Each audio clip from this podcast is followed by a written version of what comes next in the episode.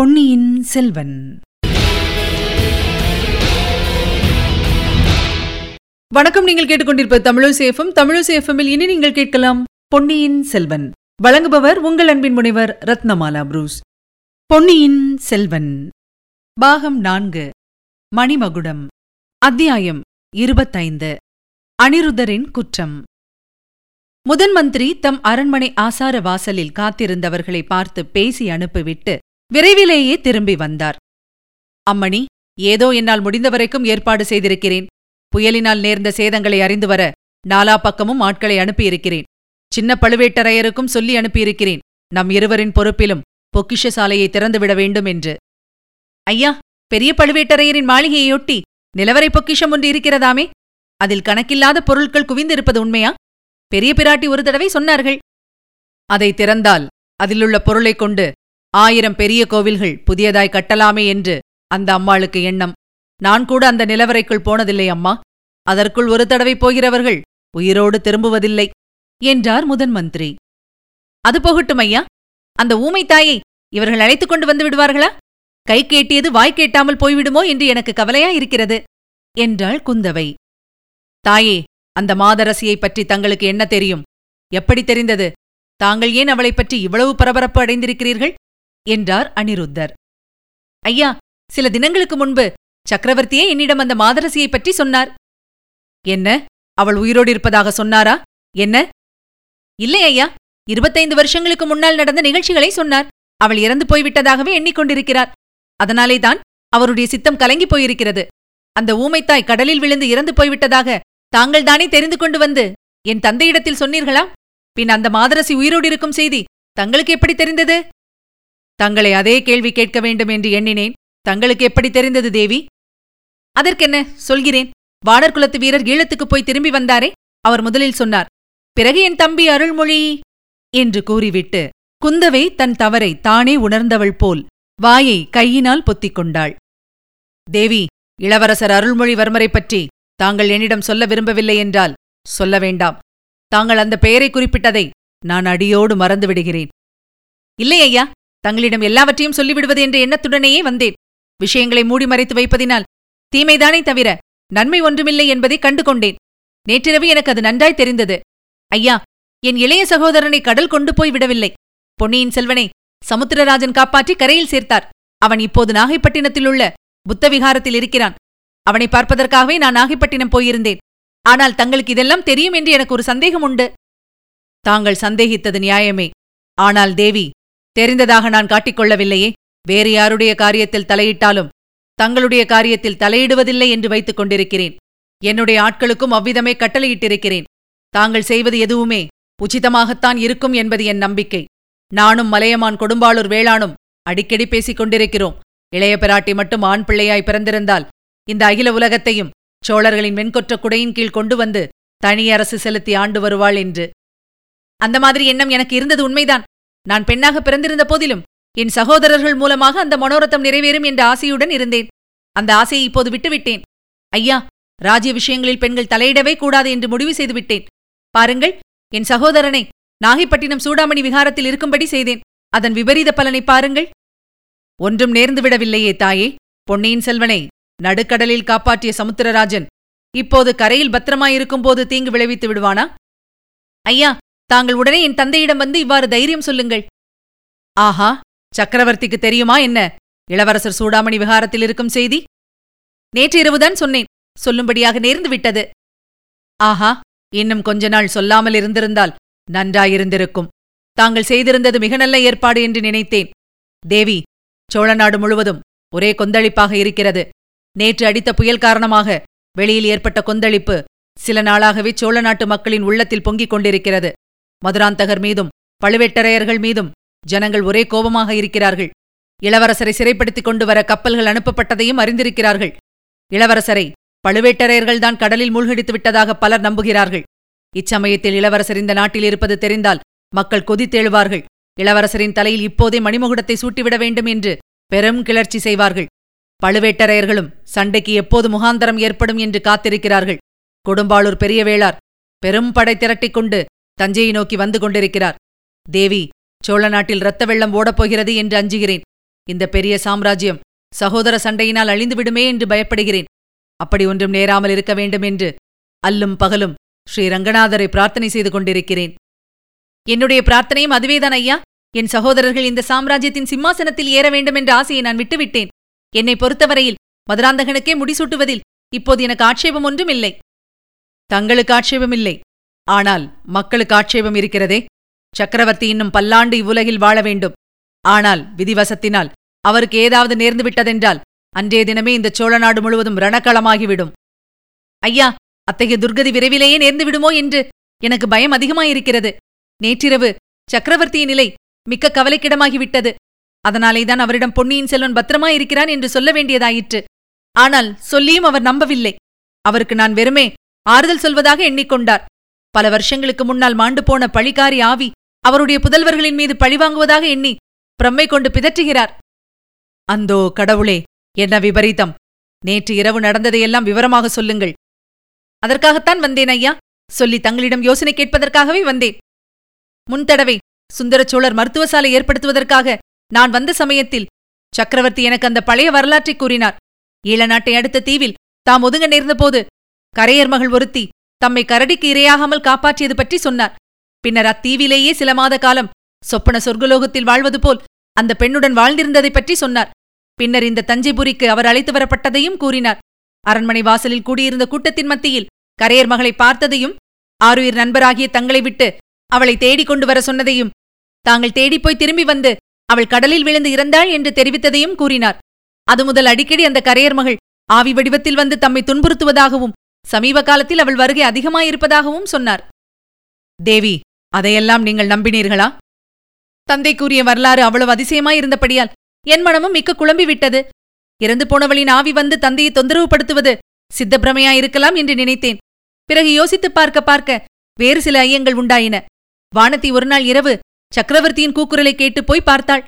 பழுவூர் இளையராணி மாதிரி ஓர் உருவம் மன்னரின் எதிரில் நிற்பதைக் கண்டு திடுக்கிட்டு மூர்ச்சித்து விழுந்தாள். அதுமுதல் அந்த கரையர் மகளுக்கும் இந்த பழுவூர் இளையராணிக்கும் ஏதோ சம்பந்தம் இருக்க வேண்டும் என்று தோன்றியது. வல்லவரையரும் அருள்மொழியும் கூறியதிலிருந்து அது உறுதியாயிற்று.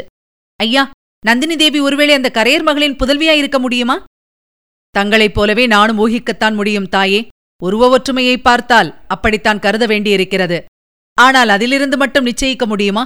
ஒருவேளை கரையர் மகளின் கடைசி தங்கையாக கூட நந்தினி தேவி இருக்கலாம். இதையெல்லாம் பற்றி நிச்சயமாக தெரிந்தவர்கள் இப்போது மூன்று பேர்தான் இருக்கிறார்கள். அவர்கள் யார் சுவாமி? ஒருவர் பெரிய பிராட்டி செம்பியன் மாதேவி. அவருடைய உள்ளத்தில் ஏதோ ஒரு ரகசியம் இருந்து வேதனை செய்து வருகிறது. ஆனால் அது இன்னதென்பதை அவராக சொன்னாலொழிய நாம் கேட்டு தெரிந்து கொள்ள இயலாது. மகானாகிய கண்டராதித்தர் காலமாகும் தருவாயில் பெரிய பிராட்டி அதை அவரிடம் கூறினார் என்பது எனக்குத் தெரியும். கண்டராதித்தர் என்னிடம் சொல்லத் தொடங்கினார். இரண்டு வார்த்தை சொல்வதற்குள் அவருடைய மூச்சு நின்றுவிட்டது. மற்ற இருவரும் யார் ஐயா? மற்ற இருவரும் பேசத் தெரியாத ஊமைகள். சேந்தன் அமுதனின் அன்னையும் பெரியன்னையும் தான். இவர்களில் அமுதனுடைய அன்னையிடமிருந்து நாம் ஒன்றும் தெரிந்து கொள்ள இயலாது. செம்பியன் மாதேவியிடம் அவள் அளவிலாத பக்தி உள்ளவள். அந்த தேவி உயிரோடு இருக்கும் வரையில் இவள் ஒன்றும் தெரிவிக்க மாட்டாள். ஆகையினால்தான் அவளுடைய தமக்கை மந்தாகினியை ஈழநாட்டிலிருந்து அழைத்து வருவதற்கு நான் பெரும் பிரயத்தனம் செய்து கொண்டிருந்தேன். ஆஹா! அந்த கரையர் மகளின் பெயர் மந்தாகினியா? அவள் உயிரோடு இருப்பது தங்களுக்கு எப்போது தெரிந்தது? தேவி இருபத்தைந்து ஆண்டுகளுக்கு மேலாக. அது எனக்கு தெரிந்த விஷயந்தான் என்ன? இருபத்தைந்து வருஷங்களாக தெரிந்துமா என் தந்தையிடம் தாங்கள் சொல்லவில்லை? ஐயா அவள் இறந்து விட்டாள் என்ற எண்ணத்தினால் என் தந்தை எத்தனை மனோவேதனைக்கு உள்ளானார் என்பதெல்லாம் தங்களுக்கு தெரியாதா? தெரியும் தாயே தெரியும். தெரிந்துமா அவரிடம் உண்மை சொல்லாதிருந்தீர்கள்? அனிருத்தர் ஒரு நெடிய பெருமூச்சு விட்டார். அவர் உள்ளத்தில் ஒரு போராட்டம் நிகழ்ந்தது என்பதை அவருடைய முகம் எடுத்துக் காட்டியது. பின்னர் அவர் கூறினார் தேவி இருபத்தைந்து வருஷங்களுக்கு முன்னால் நான் ஒரு குற்றம் செய்தேன். முதன் முதலாக அதை இப்போது தங்களிடம் தான் சொல்லுகிறேன். கரையர் மகளை தேடி வரும்படி தங்கள் தந்தை என்னை அனுப்பினார் அல்லவா? விரைவாக குதிரை மீது செல்லும் ஆட்களுடன் நானும் போனேன். கோடிக்கரை போய் சேர்ந்தோம். அங்கே கொந்தளித்துக் கொண்டிருந்த கடலில் அவள் கலங்கரை விளக்கின் உச்சியிலிருந்து விழுந்துவிட்டாள் என்பதை அறிந்தோம்.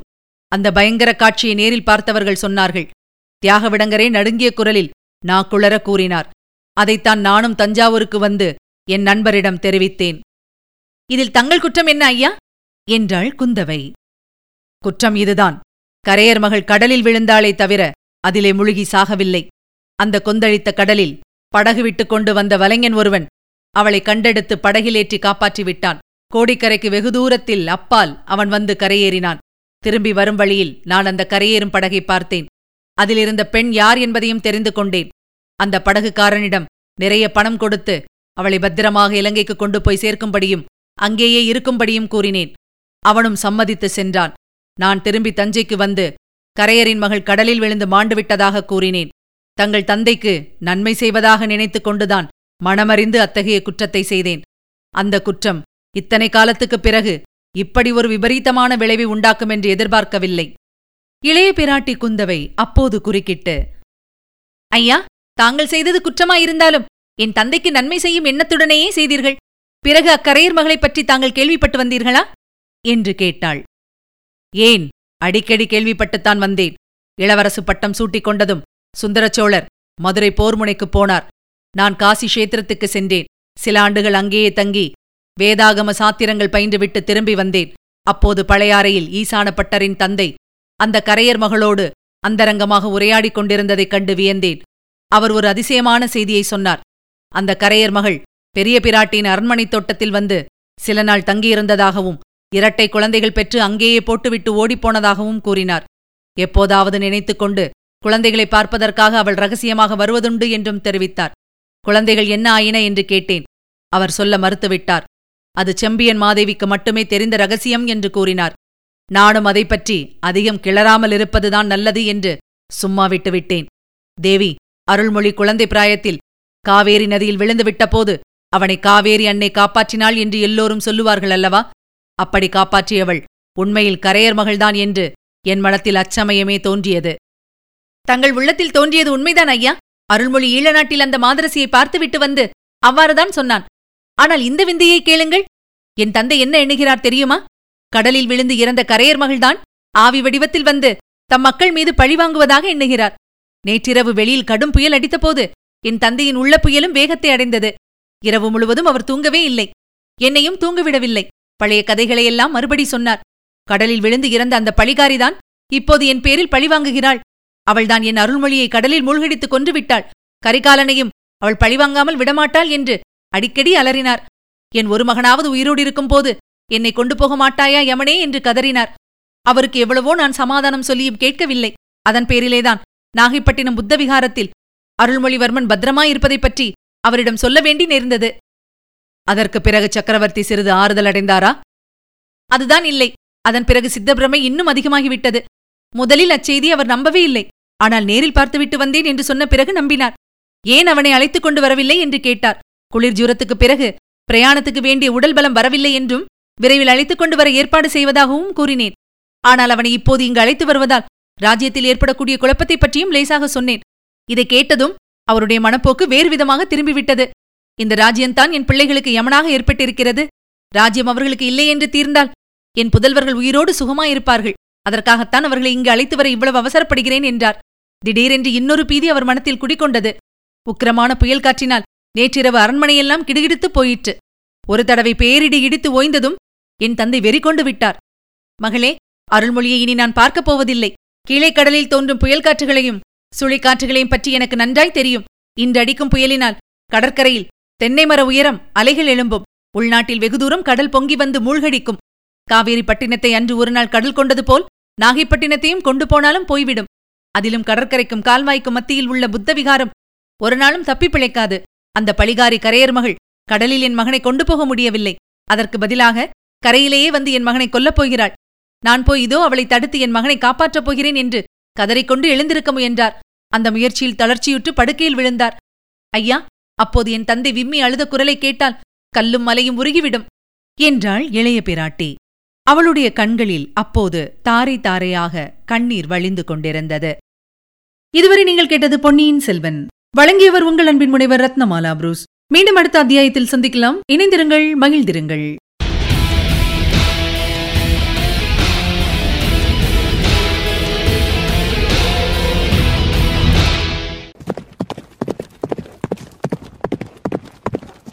பொன்னியின் செல்வன்.